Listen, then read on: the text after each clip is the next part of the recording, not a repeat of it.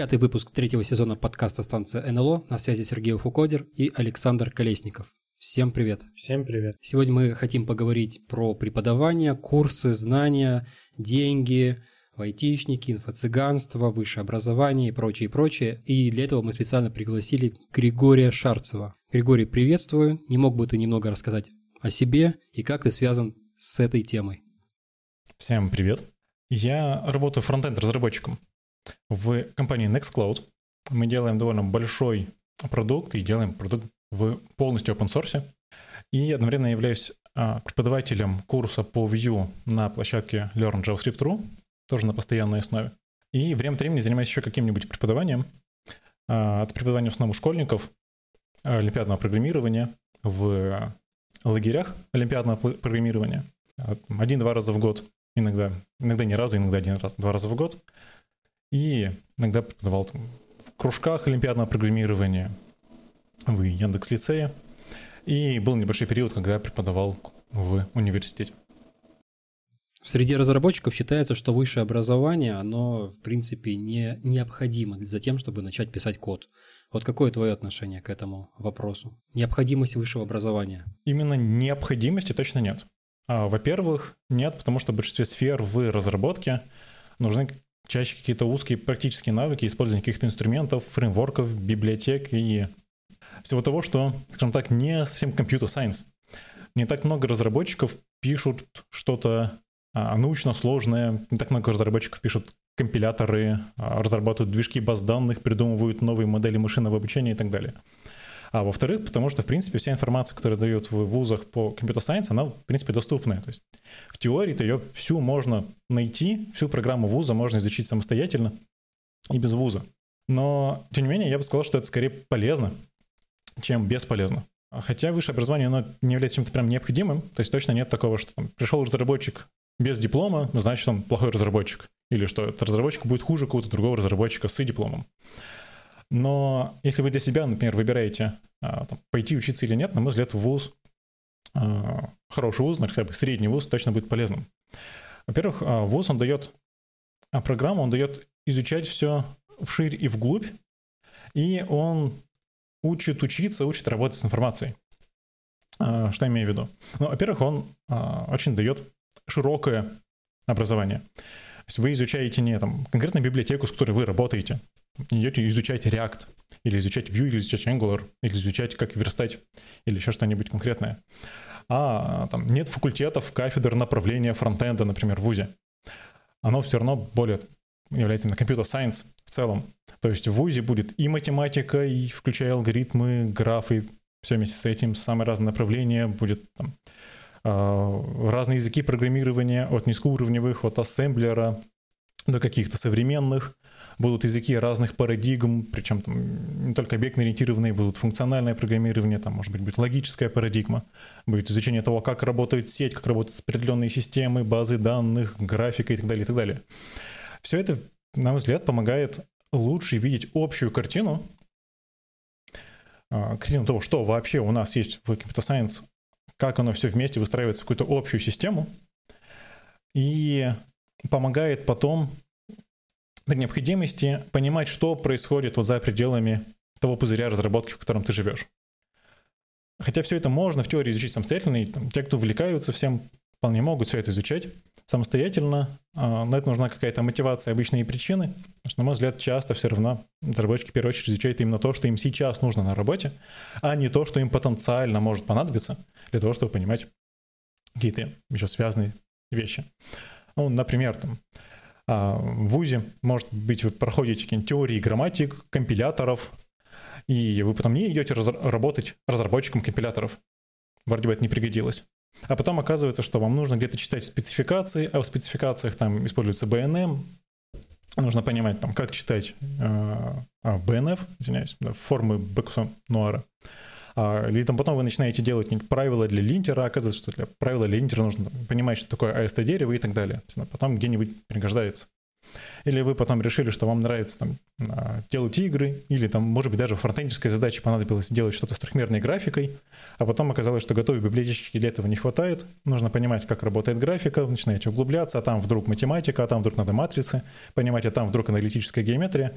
То есть а, ВУЗ дает широкое и более систематическое, может быть, понимание всего Computer Science, а, ну и дает все это вглубь, то есть дает больше фундаментальную базу. Вы изучаете не конкретно там язык программирования, например, там не просто SQL для работы с базами данных, а вообще почему базы данных появились, почему появились реляционные базы данных, какие проблемы они решают, чем они там отличаются от других, может быть, каких-то типов там, баз данных и так по каждой теме.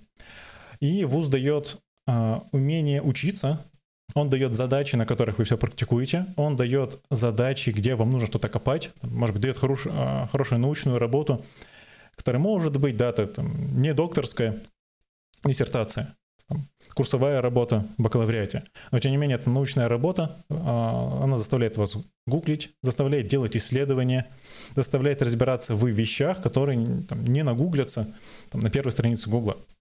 И потом на работе тоже может возникнуть момент, когда есть задача, для которой нельзя взять на нагуглить решение, для которой нужно будет копать первые источники, а, уходить дальше, там, статьи на медиум, дальше в документации и дальше, там, может быть, в исходнике, в спецификации, а, и где потребуется проводить какое-то прям, например, исследование для принятия решения о том, как ту или иную проблему решать.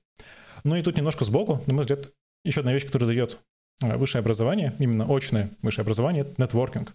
Мы а, в высшем образовании знакомимся с нашими одногруппниками, как минимум, которые потом тоже, наверное, будут разработчиками, тоже будут работать в разных компаниях, дают знакомство с преподавателями, самыми разными, которые, наверное, тоже работают. Ну, хорошо, если тоже а, работают в каких-то интересных компаниях или интересных проектах. А, если вы делаете стартап, то, скорее всего, при ВУЗе есть какой-нибудь акселератор. ВУЗ — это еще такой а, мощный старт для нетворкинга именно в вашей сфере. Поэтому именно необходимости нет. Можно все это делать самому, но вуз к этому очень хорошо подталкивает. Он заставляет изучить вширь, вглубь, заставляет общаться с людьми, заставляет делать задачи. Без вуза вряд ли вы пойдете 4 года изучать все подряд и еще придумывать для себя задачи и делать их. В теории все, что ты сказал, звучит круто, но на деле есть еще такой момент качества высшего образования. Я вот помню то, что я заканчивал Э, программирование у нас было слабенькое, потому что там говорили, вам оно сильно не потребуется. У нас была сильная дискретка, и я помню, был сильный предмет а, баз данных. Но так или иначе, я это все понял, вот эти слабое преподавание, сильное преподавание, которое у меня было, то есть те преподаватели, которым я могу сказать спасибо, и которых я просто забыл, а, оно определилось уже по факту прохождения обучения. А как вот эти вот моменты узнать до того, как ты попадаешь в ВУЗ? С кем нужно общаться, куда нужно смотреть? Может быть, э, кто-то добился успеха, обучившись в конкретном университете не благодаря конкретному университету, а благодаря качествам личности. Это как определить, что вот этот вуз даст мне реально computer science? Какие-то критерии можешь посоветовать? А, на самом деле сложно. Сложно, а, особенно если там вы ищете не просто там лучший вуз, Потому что какой-нибудь лучший вуз, лучшее направление, это обычно найти несложно. Но в там, лучшее место его попасть будет сложно. Например, там, э, на КТ в ИТМО попасть будет сложно. Там, либо вам нужно получить 300 из 100 на ЕГЭ, либо еще иметь Олимпиады, причем там очень хорошие успехи по Олимпиадам, еще соревноваться с теми, у кого тоже очень много хороших успехов по Олимпиадам. А, поэтому, на мой взгляд, действительно это непросто нужно находить оттуда людей, нужно находить оттуда студентов и общаться, и общаться с разными студентами. Ни в коем случае там не брать одного студента с одного вуза, чтобы по одному студенту оценить весь вуз. В идеале еще как-то выйти на контакты преподавателей, может быть, пообщаться с преподавателями. Многие преподаватели, они довольно открытые люди, они любят общаться, они любят рассказывать. Я буду очень разговорчивый на этом подкасте. И с ними можно пообщаться, узнать вообще, как проходит обучение, что изучают, что делают студентов помимо, собственно, прохождения курса. Может быть, какие-то еще проекты делают. На мой взгляд, лучший способ все равно общаться. И, может быть, смотреть, например, а, там, в интернете, там, насколько много где-нибудь пишут, там, может быть, через интернет, а, насколько там, часто а, попадается информация о том, что кто-то покупает дипломы. Поэтому, на мой взгляд, действительно сложно, может быть, оценить, насколько вуз хороший или нет — То есть можно общаться с людьми, можно смотреть, а, например, там, выходят ли там, студенты этого вуза на этапы чемпионата мира по программированию, выходят ли они на хакатоны, как много там может быть стартапов и компаний делают именно студенты-выпускники этого вуза. Но независимо от того, в какой вуз вы в итоге попали или выбрали, или там просто он был вам удобен там по месту жительства, на мой взгляд, в одном и том же вузе можно учиться очень по-разному. И чтобы вуз был правда полезным, нужно к нему относиться как к чему-то полезному.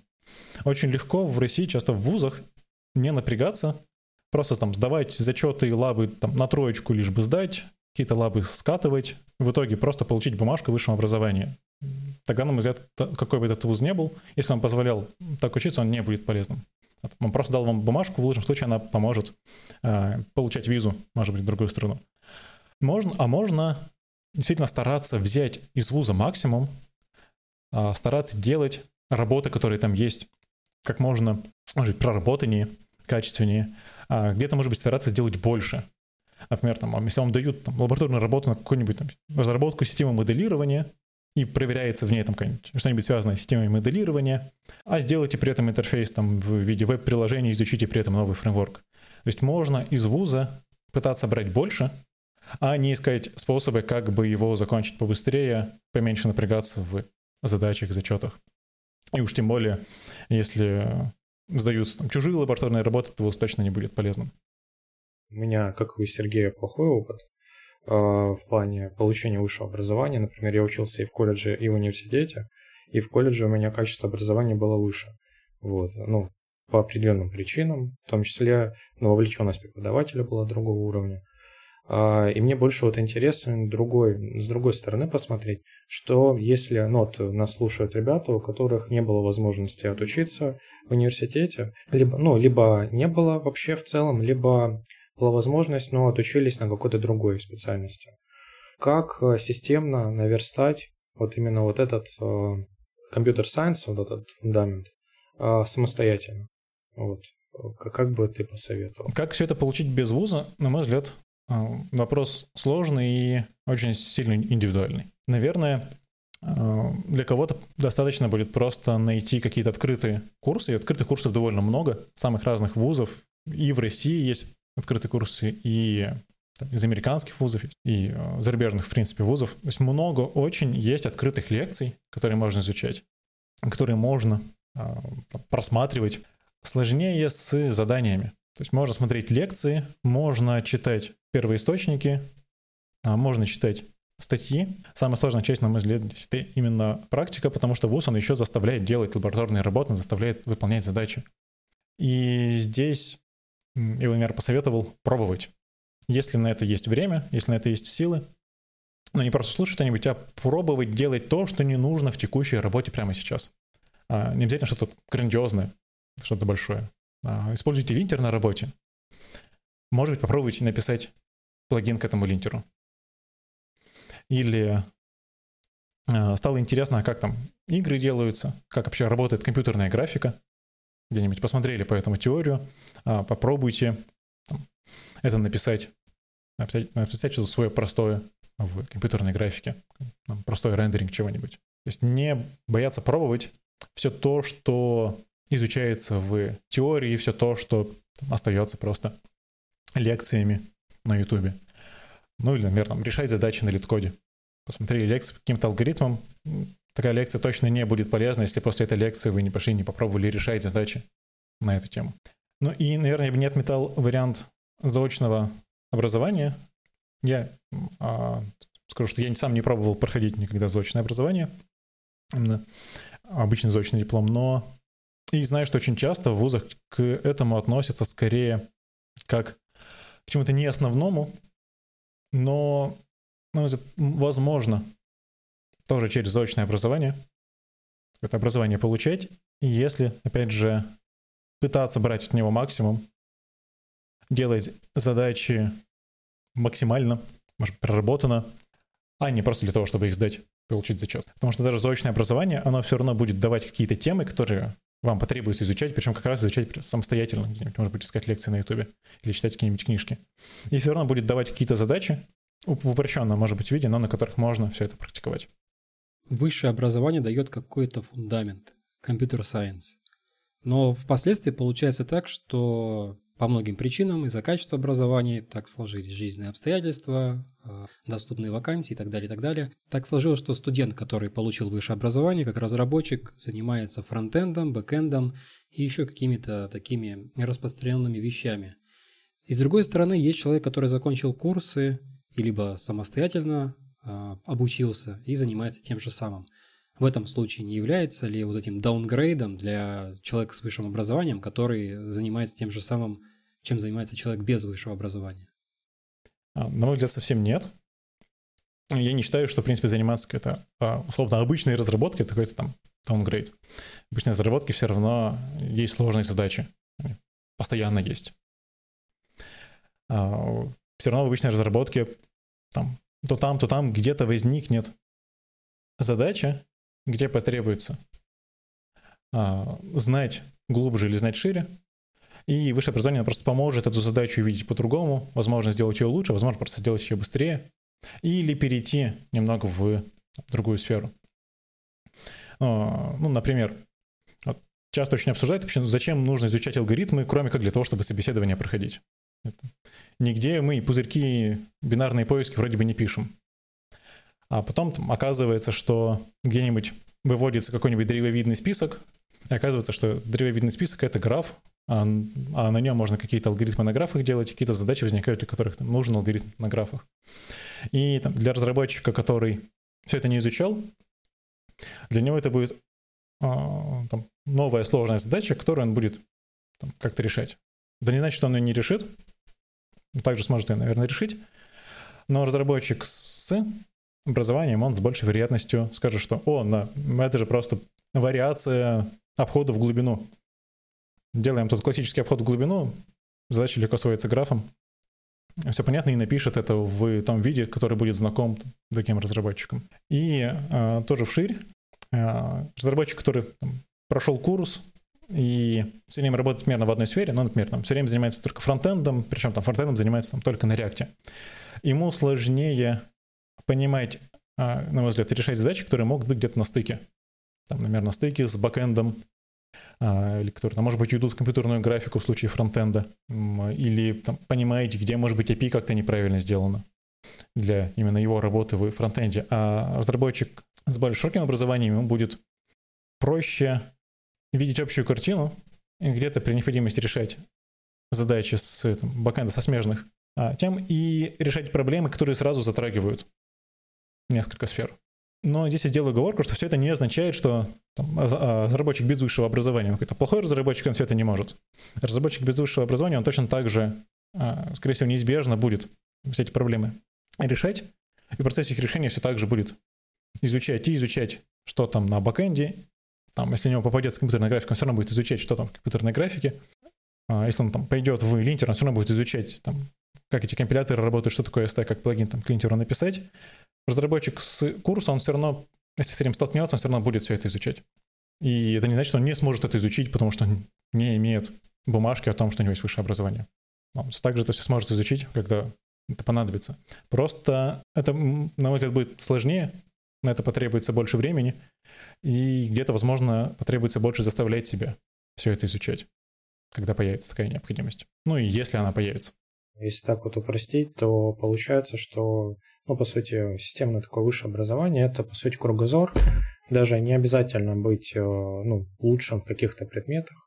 Э, ну, например, моя коллега училась на, на, на мехмате, и у нее хороший бэкграунд в функциональном программировании, ну и во многих других сферах, которыми она сейчас вообще не пользуется. Вот, и, но при этом она очень, ну, ее как бы фидбэку, она очень рада, что она этим позанималась, потому что она может теперь сравнить, э, сделать какие-то выводы, какие-то паттерны с, с учебы перенести в работу. Вот, и тут я еще как бы другую плоскость в этом открыл. Я просто в свободное время часто учу что-то, что мне вообще не нужно. А, и для себя я просто нашел, что мне это позволяет любить программирование. То есть, э, несмотря на рабочую нагрузку, в том, что это очень много времени отнимает э, в жизни, иногда расстраивает. Э, Все равно, если ты что-то учишь смешное, тебя это радует, и это как бы, ну, ты не перестаешь ты не, ты не начинаешь ненавидеть программирование, потому что оно тебе приносит боль, а ты понимаешь, что оно может также радость приносить в каких-то других плоскостях. И есть даже прикольный доклад прокрастинирующее программирование. Про то, ну, там человек примерно то же самое, спикер говорит. Вот как вы думаете, вы, вы что-нибудь так учите для себя, что вам, в принципе, не нужно, но чтобы порадоваться чуть-чуть? Да, я прям полностью согласен. А, доклад, а, как он назывался? Прокрастинирующее программирование. Никогда не слышал, с удовольствием этот доклад послушал, потому что есть ощущение, что часто я действительно чем-нибудь таким занимаюсь. У меня часто бывает форма прокрастинации — это читать какие-нибудь новые документации, это смотреть какие-нибудь доклады, это где-нибудь там копаться, может быть, в исходниках какой-нибудь либо, даже если все это мне не нужно сейчас для какой-нибудь там рабочей задачи, именно как форма прокрастинации, когда, может быть, есть какая-то противная рабочая задача, не хочется ее делать, а вот тут такая интересная новая библиотека вышла, почитать бы ее, у нее документацию. И даже в ВУЗе такое было, что окончание там, семестра — это был момент радости, потому что наконец-то можно кодить то, что хочешь, а не то, что было в лабораторной задаче. Поэтому здесь я полностью согласен и с тем, что такое есть, и, наверное, с тем, что это полезно и помогает э, любить программирование в целом. Но это, наверное, то, что обязательно идет вместе с любовью к программированию. Если оно правда нравится, то, на мой взгляд, часто все равно этим занимаешься не только для решения рабочих задач но и для себя. В самом начале ты говорил про лагеря разработки, в кавычках, про олимпиадное программирование. И вот не мог бы ты несколько про это рассказать? В частности, кому это полезно, что это поможет улучшить в жизни текущим выпускникам или те, кто собирается вовлекаться в олимпиадное программирование? И есть ли смысл вовлекаться или изучать олимпиадное программирование для тех, кто уже давно находится в разработке, но ранее с этим не сталкивался? У нас в школе была довольно развита движуха вокруг олимпиадного программирования, ну и, собственно, самих олимпиад. Потому что в школе олимпиадное программирование — это не только там, то, что для себя как-то изучается, это то, что в итоге вытекает, собственно, в сами олимпиады, сами соревнования, где э, школьники решают задачи, занимают какие-то места, получают дипломы. Я, наверное, здесь немного расскажу, э, чем мы там вообще занимаемся. У нас есть компьютерный лагерь, называется летний компьютерный лагерь, ЛКЛ в котором летом на несколько недель школьники приезжают в лагерь, как в обычный школьный лагерь, но по которым нет такой обычной школьной лагерной тусовки. Там э, нет там утренников, э, нет всяких конкурсов типа мисс лагерь, мистер лагерь и так далее, а где школьники учатся. У них там сначала несколько часов теории по каким-то алгоритмам, по математике и так далее. Потом они идут решать задачи, потом проходят какие-то спецкурсы по смежным темам в Computer Science в целом, и потом уже какие-нибудь интеллектуальные вообще игры. И несколько недель школьник находится в состоянии, когда он постоянно каждый день изучает новые темы, и затем много-много часов, может быть даже весь день, решает и решает задачи на эту тему. И, на мой взгляд, э, такие лагеря, а, у нас не единственный лагерь, который у нас есть. У нас есть еще весенний компьютерный лагерь, который проходит весной и зимой. Есть еще не наш, есть еще летняя компьютерная школа. В принципе, то же самое в том же формате. На мой взгляд, это прям довольно уникальные, а, уникальные площадки, где школьник постоянно находится в среде интенсивного изучения, интенсивного решения задач. И там, преподаватели даже часто говорят, что очень хочется иметь лагерь без школьников, чтобы самим тоже побыть в такой среде и э, заниматься в течение недель непрерывного изучения решения задач. А просто такой лагерь в итоге дает прогресс за эти две недели, сравнимый с тем, который там, обычно добиваешься за год, когда время от времени решаешь задачи там, по вечерам. Кому были бы полезны подобные лагеря? Всем ребятам, у кого есть желание, или, может быть, есть какие-то сложности. То есть вот для такого-то круга учащихся, у кого плохая математика, кто вообще э, ранее не сталкивался с программированием, им не подходит, а другим подходит. Вот кому ты бы посоветовал туда пойти? В лагерь нельзя попасть просто по желанию. Там есть вступительное, там ограниченное число мест.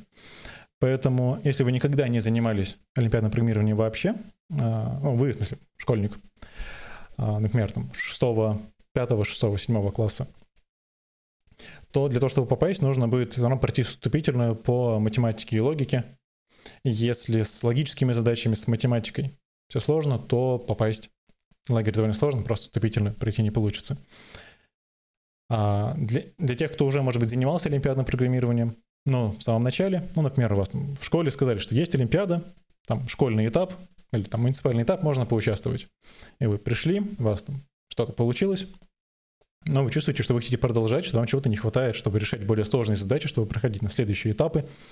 А, и вы видите по там, другим школьникам, что они явно будто бы знают какие-то секреты, из-за которых задачи решаются лучше. А, если уже какой-то опыт такой появляется, можно пробовать в лагере проходить, а, решить вступительную, решать задачи на вступительных.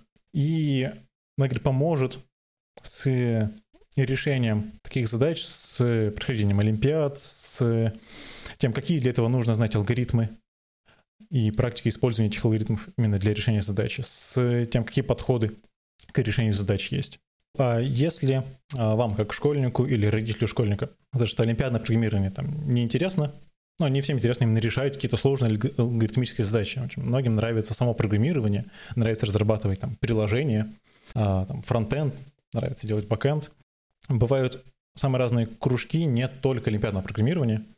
Есть, например, на мой взгляд, классная площадка, где я одну группу за два года отвел. Это Яндекс Лицей которые учат именно, школьников именно промышленной разработки на Python, и где есть небольшие сначала элементы просто программирования в целом и олимпиадных задач, но потом они уходят в разработку доступных приложений, немного во фронтенд, уходят в бэкенд, а, в командную работу, в работу на GitHub с прям в гите, типа как по-настоящему, в разработку проектов в команде, даже с тестированием. То есть дают именно общее обучение промышленной разработки в целом. Не только олимпиадное программирование есть для школьников.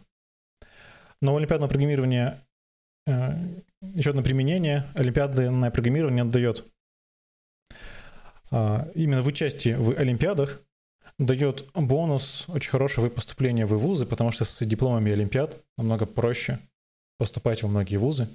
После этого можно уже не беспокоиться о том, сколько там у вас набралось баллов по ЕГЭ, не беспокоиться о том, насколько там ваши баллы за сочинение по русскому языку повлияют на то, как вы попадете на мехмат.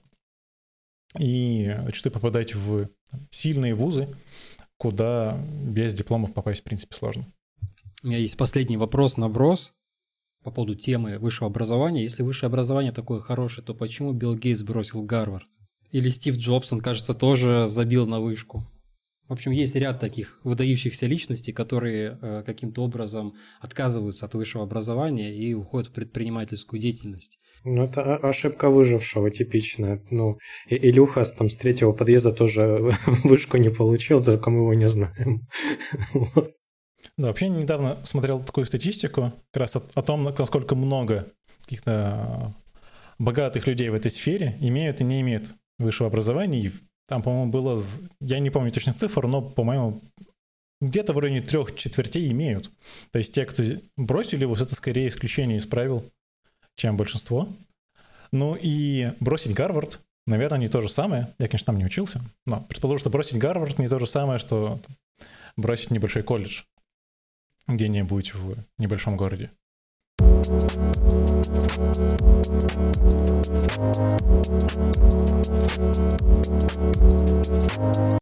Хочется перейти к другому большому топику, а в частности поговорить про курсы, поговорить про такие феномены или понятия, как вайтичники, инфо-цыгане, э, хорошие курсы, плохие курсы, вот про это, про все. Вот сразу хочу начать вот с этих двух терминов. Это вайтичники и инфо-цыгане. Не мог бы ты вот первый термин раскрыть. Кто такие инфо-цыгане? Почему это не преподаватели на курсах? Почему это не какие-то люди, которые пытаются чему-то научить, а это инфо-цыгане? Вот как ты к этому термину относишься?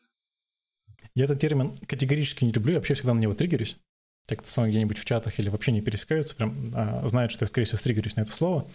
Я это слово очень не люблю, потому что, на мой взгляд, это слово по сути, национализм, потому что, несмотря на то, что это уже довольно распространенный термин, к моему сожалению, в нем название национальности цыган используется в качестве оскорбления, используется как негативная окраска. И, кстати, укрепляем отношение к цыганам как национальности именно очень негативное. И, на мой взгляд, это А, ну, я считаю, что это неправильно. А, есть просто плохие курсы. Да, есть много плохих курсов. Курсов, в которых основная цель курса — это владельцам курса получить как можно больше денег и получить их как можно проще, не имея там, может быть, большой цели дать максимальный, максимальную пользу именно для студентов. Да, такое бывает. А, бывает и часто. А, бывает бизнес, основная цель которого получить больше прибыли, не обязательно оказывая большую пользу. Но я не считаю, что это что-то прям специфическое для курсов. У нас в любой сфере бизнеса бывает такое, что есть много представителей какой-либо другой сферы услуг, точно так же оказывают услуги плохо для того, чтобы получить больше денег. Точно так же там есть много автосервисов, в которых вам хотят не машину починить и так, чтобы она служила как можно дольше, а хотят с вас побольше денег за ремонт взять, а сам там ремонт машины сделать попроще. Поэтому я бы не пользовался вообще термином инфо-цыгане, просто бы считал, что есть курсы, курсы есть разные, по самым разным темам, какие-то из них хорошие, какие-то плохие. Кто-то оказывает услуги лучше, кто-то оказывает услуги хуже. Как определить хорошие и плохие курсы? Особенно если кто-то говорит, я хочу делиться своими знаниями, получать за это вознаграждение, а отзывов про этого человека в сети не найти. Какой-то универсальной формулы понимания того, хороший курс или нет, наверное, нет, просто потому что зачастую мы не так много знаем о курсе, не пройдя его. А я бы с настороженностью относился к курсам, которые очень сильно завлекает именно с финансовой стороны, то есть там, завлекает слоганами не о том, что вы будете сильным там, JavaScript-разработчиком, который хорошо понимает, там, как работает, может быть, там JavaScript или как работает на JavaScript, а завлекает слоганами, там, пройдете курс, будете получать 150 тысяч через 3 месяца и так далее. А, но в остальном, на это сложно, не пройдя курс, понять, насколько он хороший, кроме как через отзывы об этом курсе, об этой площадке, ее репутации от тех, кто ее проходил, причем отзывы имеется в в целом, не только там отзывы, которые оставляют прямо на странице этого курса, может, где-нибудь, а как о нем отзываются люди в сообществах, в чатах, среди коллег. И потому, как работодатели относятся к выпускникам этих курсов. Потому что бывает, что работодатели, а, там, кто проводит собеседование, там, не любят студентов, которые пришли с определенных площадок, потому что знают, что это, там, с этой площадки человек пришел а, с ожиданиями, что сейчас он придет на огромную зарплату, но при этом смог только показать там курсовой проект, который он сделал, повторяя за преподавателями, не понимая, как он вообще работает. То есть по репутации площадки, репутации курсу, как среди тех, кто его проходил, так и по отношению к конкретно этому, этой площадке или этому курсу у работодателей. По содержимому курса здесь только добавил, что а, если есть какая-то программа курса, на что обратить внимание, на мой взгляд, а хороший курс, он должен выходить за рамки документации того, о чем он изучает. Ну, если мы говорим про курсы по фреймворкам, там, по библиотекам, курс не должен просто пересказывать документацию какой-то технологии в видеоформате. Потому что в, даже если документацию очень, очень хорошо хвалят, как, например, по Vue очень любят хвалить документацию. Документация — это в первую очередь документация об API фреймворка, гайд по его использованию, но не совсем о том, как на этом а, фреймворк или технологии решать задачи, не о практиках использования. А, в документации часто не много описывается, почему что-то сделано именно так, как сделано. Часто не описаны какие-то нюансы в работе, потому что ну, просто сложно все описать текстом. Ну и не все любят потом читать очень большой текст. Потому, на мой взгляд, хороший курс, он должен выходить за рамки документации, он должен касаться чего-то смежного, он должен углубляться в работу изучаемой технологии и в разные практики ее применения, причем как плохие, так и хорошие, и на их сравнение. Например, если там а, вы, на мой взгляд, если вы там в курсе изучаете библиотечкой для разработки там SPA на каком-то фреймворке, то, наверное, курс должен затрагивать, а что вообще такое SPA, что такое одностраничные приложения, чем они отличаются от неодностраничных приложений. Мне очень понравился Э, сам этот э, критерий, который озвучил Григорий, по какому критерию можно э, валидировать хорошие курсы или нет, я бы только хотел добавить, что я со своей стороны дополнительно изучаю заранее оглавление и смотрю, сколько у меня потребуется времени просто по каждому пункту загуглить и не покупать курс. а, если это достаточно быстро, то получается, что и курс ну, лично для меня никакой ценности не представляет. И также дополнительно, а, понятно, что это не ко всем а, дисциплинам, дисциплинам применимо, но мне, например, очень ценностно было наличие воркшопа по завершению курса, либо там какой-то там финальной части, для того, чтобы закрепить пройденный материал. И также важно, чтобы воркшоп вставлял определенные ремарки, какие решения в этом воркшопе э, специально упрощены, а какие действительно production ready, а для того, чтобы можно было действительно уже как-то э, закрепить курс, а не просто, опять же, голую теорию. Потому что, опять же, теорию можно узнать бесплатно почти по всем инструментам, и для этого вам курс не нужен. А в связи с этим у меня есть вопрос. Как вы относитесь к тому, что у нас э, в современном мире появился чат GPT?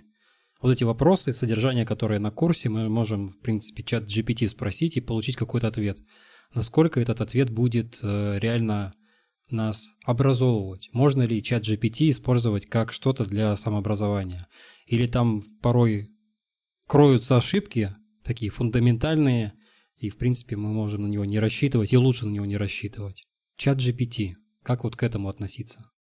Я бы даже к чату GPT еще добавил те инструменты, которые позволяют тоже через искусственный интеллект делать какое-нибудь автодополнение кода, когда вы пишете там название функции, а вам вся функция в автодополнении попадается. Тоже бы сюда добавил. Во все AI-помощники.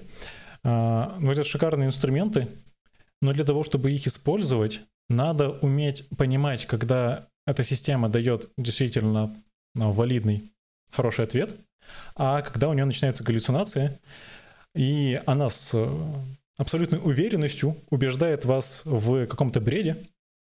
И после вопроса, точно ли это правильно, говорит, извиняюсь за ошибку и рассказывает абсолютно противоположные вещи. На мой взгляд, шикарные инструменты, но ими нужно пользоваться, всегда понимая, что а, это нужно как-то валидировать, нужно как-то определять, насколько корректный ответ от этой системы. То есть нельзя воспользоваться чат GPT, взять содержание курса, вбить туда пункты из содержания, топики и получить, в принципе, ответ, который мы могли бы услышать на курсах, да? То есть чат GPT не рекомендуется использовать для самообразования, если ты вообще не вовлечен в материал. Ну, наверное, по каким-то основным темам, по которым уже много всего написано, и давно написано, чат GPT даст, скорее всего, валидный ответ. Более вероятно, что начнутся некорректные ответы в каких-то нюансах. Ну и помним о том, что там, чат GPT, он не знает ничего до 2021 года, и что информация может просто не очень актуальна.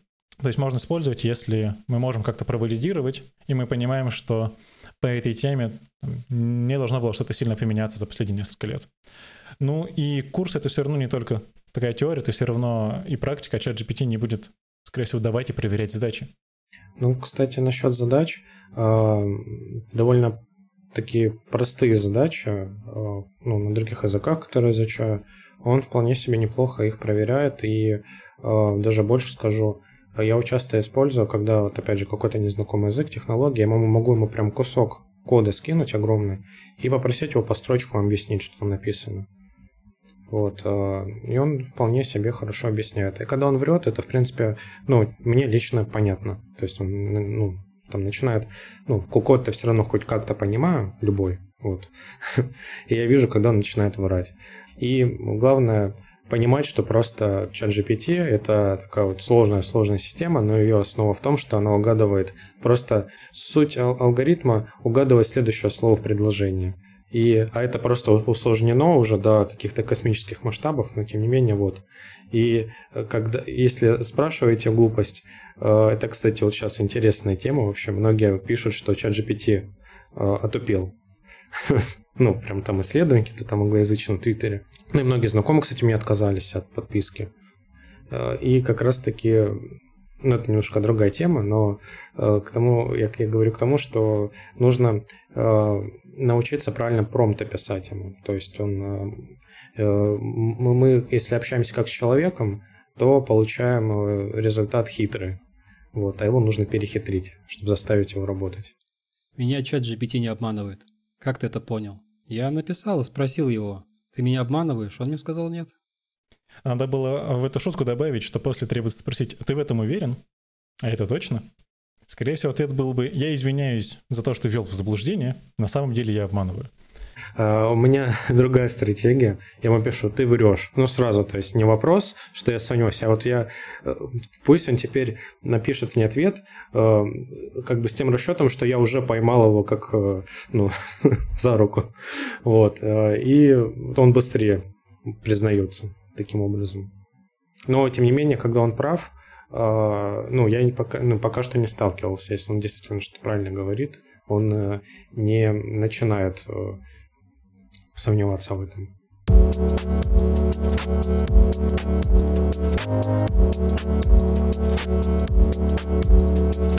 Хотел бы несколько вернуться к курсам. И курсы – это не только обмен зданиями за деньги, но это еще и такая большая бизнес-составляющая. И здесь у нас очень может быть много негативных моментов. Мы говорили про качество. Вот мне интересно еще такой момент э, про тех, у кого нету ни высшего образования, ни каких-то попыток освоить э, программирование, либо еще что-то. Люди, которые как чистый лист пришли из других специальностей в программирование, так называемые вайтичники. Вот насколько им тяжело эти курсы проходить. Я имею в виду понять, что курс действительно хороший, потому что они как я уже говорил, чистый лист, ничего не понимают, им а, могут какой-то материал выдать, они скажут, что это все классно, а, могут их чему-то научить, но на деле это какие-то знания либо поверхностные, либо непрактичные, пересказ документации, а на самом курсе их убедили, что все классно, еще и сертификат выдали, и какую-то очень простую работу они сделали. Вот как им защититься от плохих курсов? А взгляд, сложно защититься только опять же, так же, как определять хороший курс или нет, а, искать людей, которые его проходили, разных людей, желательно не одного человека, а, те, кто проходили его в разное время, и, может быть, из работодателей искать. Узнавать, как работодатель относится к студентам именно этого курса. Потому что есть курсы, на которых работодатель отправляет своих сотрудников для того, чтобы повышать их квалификацию, либо переводить на какую-нибудь новую или другую технологию. А есть курсы, с которых преподаватели предпочитают не брать людей там на собеседование, либо как-то предвзято начинают относиться. Потом здесь только спрашиваю тех, кто проходил, и спрашивая у самих работодателей. При этом какой-то а, даже конкретный курс или конкретная площадка, она может быть разной в разное время. То есть может быть какая-то там площадка, которая в какой-то момент времени была хорошая, на ней был классный курс с классным преподавателем, потом преподаватель с площадки ушел, на ее место пришел другой преподаватель, но преподаватель может оказаться таким же хорошим, может оказаться даже лучше, а может оказаться там, сильно хуже. И вся память о том, что там курс классный, площадка классная, она была у старом преподавателе. Поэтому это все равно нужно спрашивать у множества людей, либо пробовать. А насколько вот этот феномен вайтишников, он влияет на сферу в целом, на какую-то отдельную специализацию в целом? Как он вообще на нас влияет? Я к тому, что приходит множество людей с э, такой невысокой квалификацией, у которых ограничен набор знаний, при этом есть уже практикующие разработчики. Э, практикующие разработчики, наоборот, растут в стоимости, потому что таких сложно найти, или они падают в стоимости, потому что легче обучить тех, кто вот только что пришел. Как влияют вот те самые вайтишники на нашу сферу? Мне сложно говорить прям за всю сферу, потому что я не... На конкретную специальность, например. Ну, просто потому что я не работал в большом количестве компаний, не участвовал много в найме и сам не пробовал много собеседоваться в разные компании в разное время, поэтому мне здесь очень просто сложно оценить какую-то общую картину. Я вообще не вижу проблемы в там, тех, кого называют айтишниками, то есть тех, кто входит в IT. Даже если они приходят вначале с, там, как э, джуны с, может быть, небольшими знаниями, они точно так же потом, особенно в хорошей компании, где есть хорошие инженеры, и которые, да, есть хорошие практики, которые помогают джунов обучать. Если в компании занимаются обучением джунов, то эти джуны отлично смогут вырасти в мидлов, в сеньоров, и не будут, на мой взгляд, чем-то отличаться от там, тех, кто вырос после вуза или там а, единственной специальностью у себя в жизни имел именно идти. То есть вайтишники это не зло, это нормально. Да, но это совершенно нормально. Еще один интересный аспект, связанный с бизнесом и курсами, это конкуренция. Вообще а, присутствует ли какая-то такая грязная борьба между курсами? Вот, а, пример. Скажем, есть один преподаватель, либо платформа, организация, в общем, кто-то, кто организует курсы, и вторая какая-то сторона Они занимаются плюс-минус одним и тем же, но так получилось, что из-за конкуренции первый, допустим, подсылает э, какое-то лицо, которое курсы проходит и заведомо делает плохой отзыв. Вот такое явление присутствует в сфере IT-курсов или нет? Или я как-то слишком уж усугубил все в нашем мире IT? Я, к счастью, лично с этим явлением не сталкивался. Ну, то есть я не ходил на чужие курсы, чтобы писать неплохие отзывы, хотя ходил на чужие курсы. И ко мне вроде бы тоже никто не ходил а с других площадок, чтобы писать а, плохие отзывы или как-то а, мешать вести курс. Я лишь с этим не сталкивался, но как явление оно есть. Не знаю именно в формате, там, когда кто-то пришел для того, чтобы написать плохой отзыв, но как конкуренция есть, срачи между курсами или преподавателями курсов бывают, делают обзоры, авторы одних курсов на авторов другого курса, э, срутся в Твиттере. Как явление такое, конечно, есть. А, мне кажется, что не массовое, но, может быть, я что-то пропустил. Может быть, я не сильно за этим слежу, просто, к счастью, именно меня лично это не касалось, и я лично в этом не участвовал, только наблюдал. Мы, мы начали говорить про бизнес-составляющую. Хотелось бы начать со снов и услышать э, от вас, как от людей, которые уже э, знают, э, как, как это все делается внутри, изнутри. А, расскажите, э, как сделать вообще свой курс, если, например, сейчас вот э, понял, что я в определенной плоскости очень хорошо развился и готов помогать другим людям. А, как это сделать и на что я могу рассчитывать в качестве компенсации? Ну, то есть сколько, на это могу заработать? Ну, курсы делают по-разному. Есть те, кто делают курс просто от своего имени, делают курс полностью сами и э, продают его на своей там, площадке полностью именно под своим брендом. Есть те, кто делают курс на какой-то другой площадке, как, например, я и Сергей.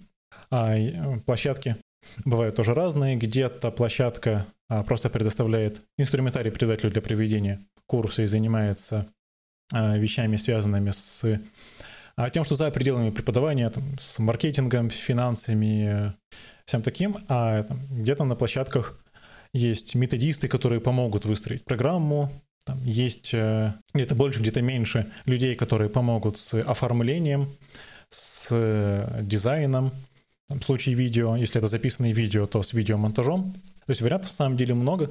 И не думаю, что здесь есть какой-то хороший вариант и плохой вариант. Курсы бывают в разном формате.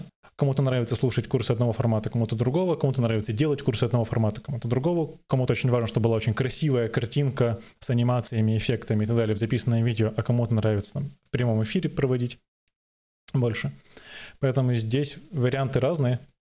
И если хочется попробовать себя в роли преподавателя, я бы, наверное, посоветовал, а, может быть, найти какой-нибудь небольшой метап и сначала попробовать себя в роли докладчика, и выступить с каким-нибудь там небольшим докладом. Не обязательно на какой-то очень большой, громко известной конференции.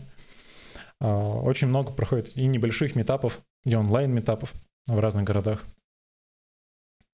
Если же хочется пробовать себя именно в роли преподавателя на курсе, то есть площадки, где можно себя попробовать сначала в роли, например, ментора, когда вы не занимаетесь разработкой курса, но вы являетесь именно ментором, который отвечает на вопросы студентов, а, помогает им с решением проблем, проверяет, может быть, их задачи, проверяет pull реквесты проверяет проект и так далее. И есть площадки, которые именно преподавателям помогают выстроить курс с методистами, дизайнерами, монтажерами и так далее. Так все-таки с чего начать? Вот разбираемся в теме, хотим поделиться с миром, получить достойное вознаграждение, материал уже есть, содержание продумали, что дальше? Опыт спикерства получили. Следующий шаг какой? Если отвечать именно в рамках вопроса, а, как получить за это вознаграждение как можно больше, здесь я, к сожалению, скажу, что я не знаю.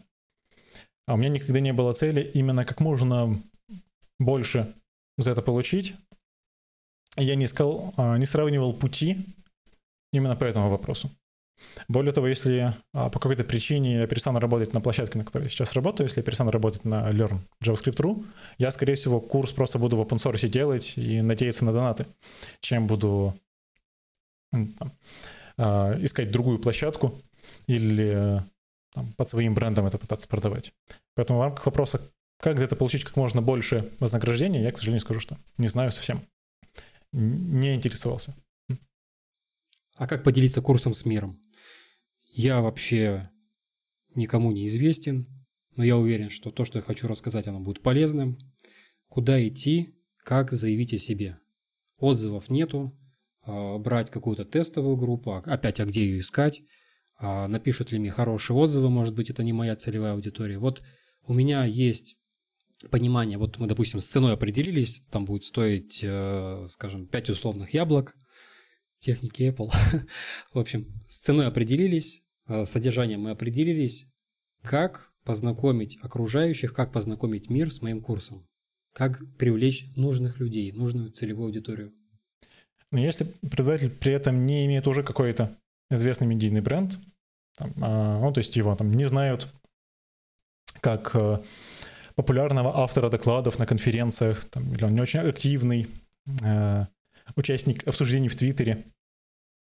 То есть у него нет уже какой-то медийности, из-за которой люди уже его знают и узнают про его курс, если он сделает, то, наверное, проще искать какую-то площадку, на которой можно именно устроиться преподавателем на площадке.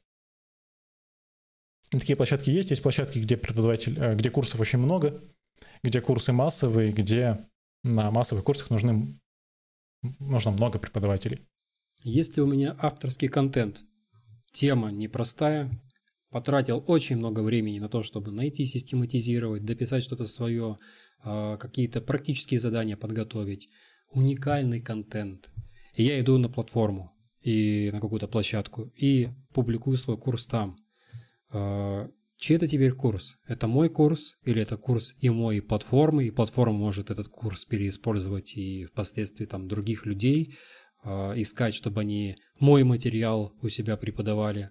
Вот как здесь защитить свой контент, свой уникальный контент? Читать бумажки, которые подписываешь, наверное. То есть если э, это вопрос, есть прав на курс, скорее всего, они должны быть как-то прописаны в документах, через которые у вас отношения с площадкой регулируются.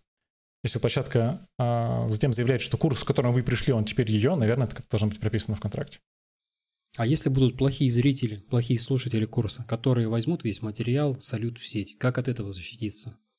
Вы тратили, я не знаю, там несколько месяцев на то, чтобы а, вот эту вот экстракт знаний выделить, а кто-то хотите за это получить вознаграждение, хотя бы окупить свой труд, а тут кто-то приходит и распространяет ваши знания – а, ваш труд а, за дар, даром. Как от этого защититься? Что здесь можешь посоветовать? От просто того, что именно записи курса выложат в интернет, наверное, никак не защититься. Просто принять тот факт, что это может быть, если курс будет массовый и хороший, скорее всего, это произойдет. Думаю, здесь лучшая защита — это делать курс так, чтобы его единственной ценностью не было просто само видео. То есть на курсе есть задачи, а, студенты эти задачи решают, эти задачи кто-то проверяет.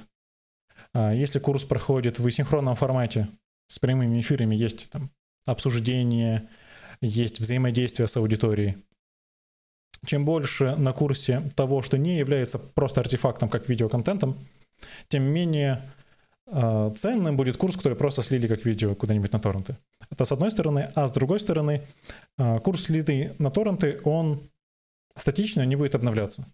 Но вот этот хороший курс, он все равно постоянно обновляется. Может быть, там не капитально, но на нем постоянно должны быть какие-то небольшие изменения, если это курс не почему-то фундаментальному. Ну, если мы говорим там в рамках, например, а, фронтенда. Потому что технологии меняются, библиотеки обновляются, подходы, практики меняются, а, требования и желания студентов тоже меняются. И хороший курс, он все равно должен постоянно развиваться.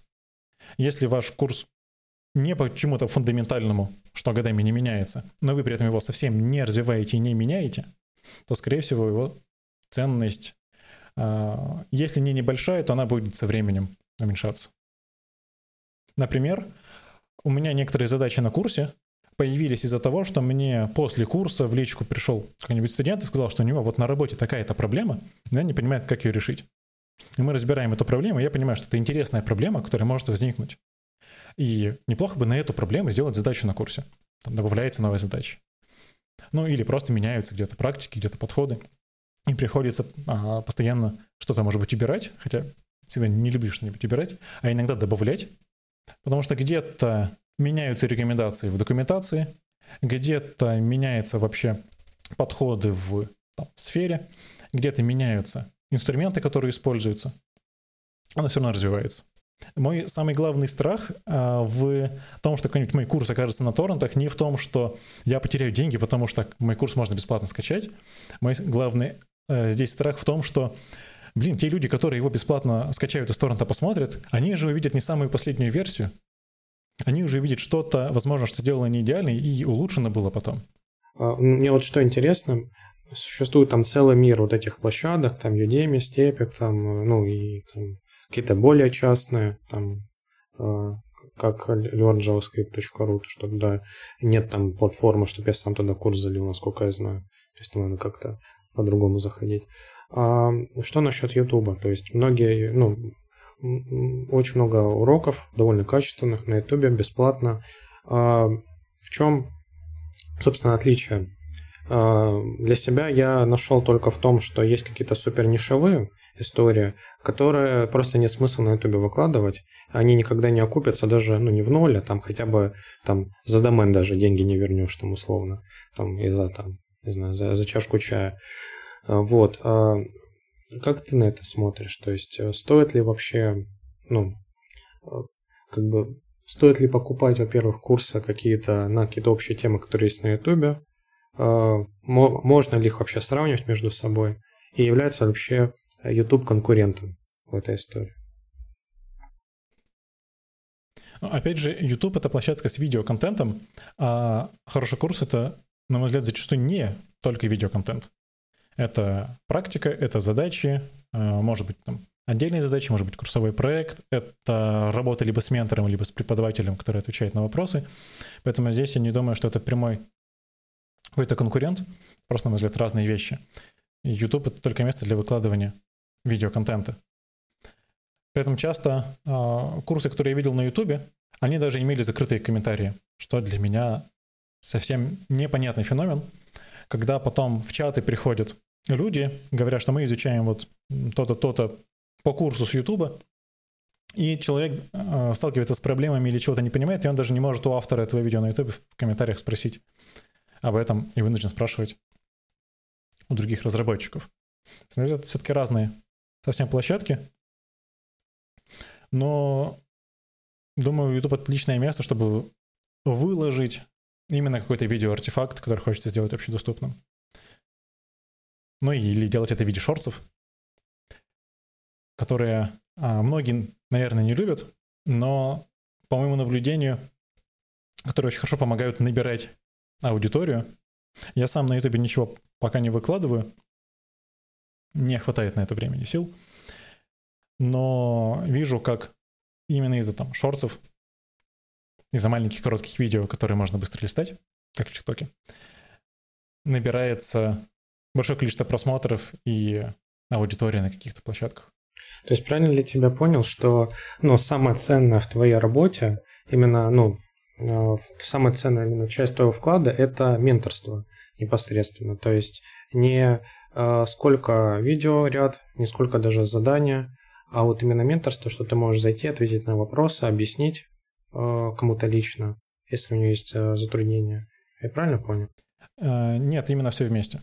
Менторство, менторство без там, менторство без видео, без занятий, без лекций — это просто менторство. Это не значит, что менторство плохое, но, наверное, если вам там, нужно только менторство, можно найти именно ментора. А, причем персонального. Курс — это именно все в совокупности. Это и теория, которая либо в видеоформате, либо в формате прямых эфиров.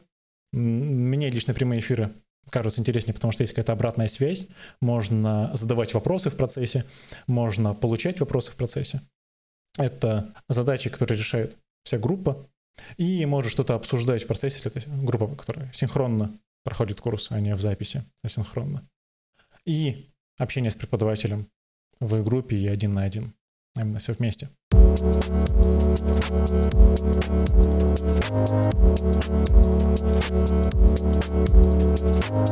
хотел бы вернуться к теме высшего образования и курсов, и у меня появился такой несколько, возможно, безумный вопрос, возможно, наивный, на самом деле я не знаю, но хочу его задать. И вопрос в следующем. У нас есть программа университета, у нас есть курсы, в курсы у нас, а, у каждого курса есть свое содержание, и можем ли мы получить а, скажем так, для себя образование, найдя похожие курсы на каких-то платформах и вот изучая их от курса к курсу и получить то самое высшее образование. Но не в одном месте, а разрозненно и, скажем, не людьми, которые, так скажем, преподаватели по 20 лет, а вот какие-то такие вот или энтузиасты, или относительно молодые преподаватели. Можем ли мы с помощью курсов собрать свое высшее образование? Или мы должны именно идти в одно место, называемое университет, и там все проходить? Тут, получается, есть два нюанса. Э, первый нюанс с тем, что мы не в ВУЗе, а изучаем самостоятельно, а второй нюанс в том, что мы изучаем в разных местах, в твоем вопросе. Э, на мой взгляд, в том, что мы изучаем в разных местах, проблемы нет, я думаю, это даже лучше. Потому что, наверное, сложно сделать вуз, где там все будет шикарно. Что э, сделать вуз, в котором все курсы отличные, все преподаватели лучшие из лучших. Все равно во многих вузах какие-то вещи будут, какие-то курсы будут лучше, какие-то курсы будут хуже. Поэтому, выбирая разные курсы в разных местах, наверное, даже больше шансов набрать себе именно хороших курсов. Но вуз — это все равно не только лектор, который рассказывает что-то на лекции, это все равно еще практика, это лабораторные работы, задачи, а, дипломные работы, научные работы. То есть это задачи, на которых нужно все это практиковать. И в самостоятельном изучении задачи найти уже сложнее, на мой взгляд. И еще сложнее заставить себя их делать. В посте, который был связан с анонсом сегодняшней записи, я дал возможность слушателям задать свои вопросы. И вот, в частности, есть тут два вопроса, связанных с а, преподаванием. Согласны ли вы с утверждением «я знаю это и я могу объяснить это», что эти два утверждения требуют разного уровня погружения в материал, спрашивает Александр Пахомов. Да, я полностью согласен с этим утверждением. Часто бывает такое, что когда что-то вроде бы знаешь и даже используешь на практике, используешь в рабочих задачах, знаешь это как будто бы как-то интуитивно, или просто ощущаешь это, или просто помнишь это как какой-то факт. А когда начинаешь это объяснять, или тем более преподавать, то становится необходимо свои не сформулированные знания как-то сформулировать, и в идеале еще сформулировать их как-то и систематизировать, для того, чтобы их объяснить другому человеку. А когда что-то знаешь, не совсем то же самое, что когда можешь это объяснить. Для того, чтобы это объяснить, нужно это сформулировать и систематизировать. И еще один здесь нюанс — это когда знаешь какой-то факт, но никогда не думал об обосновании этого факта. Потому что для себя бывает, что не нужно какое-то доказательство, ты просто можешь верить в какой-то факт. А когда начинаешь этот факт сообщать другому человеку, то тебе уже нужно быть более уверенным в том, насколько этот факт, он на самом деле истинный, или, может быть, а в каких условиях он истинный, может быть, он не всегда истинный. Например, если ты знаешь какой-то факт там, про библиотеку или про фреймворк, и он не прописан явно в документации, то для того, чтобы его объяснять или там а, рассказывать его в, в роли преподавателя, потребуется пойти куда-нибудь в исходники фреймворка, исходники библиотеки и видеть, что да, действительно оно работает вот именно так. Не потому что там, просто знаем, что вроде бы оно так работает, смотрим на то, как работает, кажется, что так работает. А вот мы видим, что в исходном коде оно работает именно так. Или а, знаешь какой-то факт о каких-то практиках, о том, что вот так делать хорошо, вот так делать плохо, и для себя мог запомнить просто, что о, да, это хорошо, я верю, что вот так делать хорошо, а я верю, что э, вот так делать плохо. Если это объясняешь или преподаешь, уже нужно понимать, а почему так делать плохо, а почему так делать хорошо, как это обосновывается, в каких условиях выполняется. Есть еще другой вопрос от Евгения Малафеева. В частности, звучит он следующим образом. Необходимо ли каждому разработчику попробовать себя в роли преподавателя, чтобы расти профессионально? А, опять же, не уверен, что это именно необходимо. Я бы посоветовал попробовать. А в роли преподавателя не обязательно означает, что в роли там, автора курса, в роли преподавателя она все равно есть в роли разработчика. Разработчик, он все равно общается с другими разработчиками, он объясняет что-то младшим разработчикам, он объясняет что-то сокомандникам, и, на мой взгляд, это тоже в той или иной степени роль преподавателя. То есть можно немножко здесь уточню. Мне кажется, что здесь, наверное, больше речь идет про менторство, да? То есть вот менторство – это похоже на преподавание. С той разницей, что у тебя там есть уже где-то готовый материал, курс и так далее. Но ценность здесь в опыте менторства. То есть менторство нужно точно попробовать, преподавание опционально. А, да, если под менторством понимать именно не просто ответы на вопросы э, твоего менти, а именно объяснение чего-то во время менторства, э, может быть выдача каких-то материалов для самостоятельного изучения, может быть какие-то задачи для того, кого ты менторишь, и объяснение чего-то с каким-то систематизированным материалом, когда не просто менторишь случая к случаю или отвечая на вопросы, а когда есть какой-то план менторства, по которому вы идете. Может быть вариативный, может быть меняющийся, но все равно есть какой-то план. Есть еще два вопроса от Дмитрия Переверза и Юджина. Я попытаюсь их объединить в один. Мне кажется, они несколько близки по смыслу. У нас есть прохождение курсов, у нас есть найм. И вот э, что ценится при найме после прохождения таких курсов? И как э, при помощи этих курсов продвигаться по скиллам, которые в найме, собственно, и рассматриваются? Я здесь не расскажу банально. Я думаю, что ценятся навыки и знания, которые были получены после этого курса, не привязанные к тому, что они были получены именно после курса. Как это на собеседовании проверить? Это нужно посмотреть финальную работу, поспрашивать про э, что-то связанное с содержанием курса, там, условно, JavaScript. Что такое event loop? Вот этот вопрос, который всех замучил. Или там, что будет один плюс один строковое? То есть, каким образом проверить? Но просто не нужно на собеседовании разделять тех, кто пришел с курса, и тех, кто пришел не с курса. Пришел, пришел кандидат на какую-то, наверное, должность, и проходит его собеседование. И не думаю, что нужно проводить собеседование по-разному, в зависимости от того, проходил он курс или нет, или какой курс он проходил. Здесь могут помочь некоторые курсы, если у курса уже хорошая репутация, если тот, кто собеседует, он знает, что вот на этом курсе а, там, хорошо учат. Особенно, наверное, если на этом курсе есть не просто сертификат о прохождении курса, а есть именно диплом, который можно получить, а можно не получить. И тогда факт того, что человек прошел курс и имеет диплом какой-то с него, ну, не, не в смысле диплом как высшем образовании, но какая-то бумажка о том, что я ну, именно а, там, успешно прошел этот курс. Но что он хор- хорошо прорешал задачи или он сделал дипломную работу. В этом случае курс может помочь. Но, по-моему, таких курсов очень мало, и чаще все-таки на курсах идет именно сертификат о прохождении курса. Здесь, я думаю, для курса просто будет некоторые противоречия уже в бизнес-модели. Если курс делают так, что его можно не пройти, потому что недостаточно на нем сильно работал, то будет больше студентов, которые его в итоге... Я тут хочу перебить и сразу ворваться с такой темой, что вот курсы, которые я проходил, я замечал следующий интересный эффект. В частности, курсы на stepek.org .org такие присутствуют, что отзывы на курсы может оставлять только тот, кто прошел 80% этого курса, и тем самым ты будешь э, защищен. То есть те, кто твой курс не смогут пройти больше там вот этой вот циферки, они просто не оставят негативных отзывов. И получается такой интересный момент, что курса оценка хорошая, а если ты заходишь в комментарии к урокам, э, каким-то материалам, то там сущий творится, что типа я не понимаю, что тут написано, плохо изложен материал и так далее. То есть можно еще и комментарии закрыть и вообще без себя обезопасить. Ну, это такой вредный э, совет, но тем не менее он на практике присутствует. Но я думаю, это все равно не поможет поменять репутацию какого-то курса или какой-то площадки. Григорий, и в заключение, что бы ты, э, может быть, хотел э, посоветовать или как-то сказать нашим слушателям и, возможно, поделиться какими-то полезными ссылками, материалами по поводу создания своих курсов, выбора хороших курсов и, возможно, какие-то удачные площадки. А, не бойтесь учиться, не бойтесь, что что-то, что вы изучаете, может оказаться для вас не полезным. Никогда не знаем, что именно оказывается в итоге полезным. Не бойтесь читать первоисточники, читать документации, читать спецификации и не бойтесь смотреть исходный код. Очень часто, когда что-нибудь новое изучают, почему-то не рассматривают такой вариант, как исходный код изучаемой технологии как источник знания об этой технологии. Мне сложно сказать какие-нибудь конкретные ссылки, потому что у меня э, везде в закладках очень много самых разных ссылок по самым разным темам для самых разных целей, поэтому мне здесь очень сложно что-то отдельное выделить из полезных для обучения ссылок.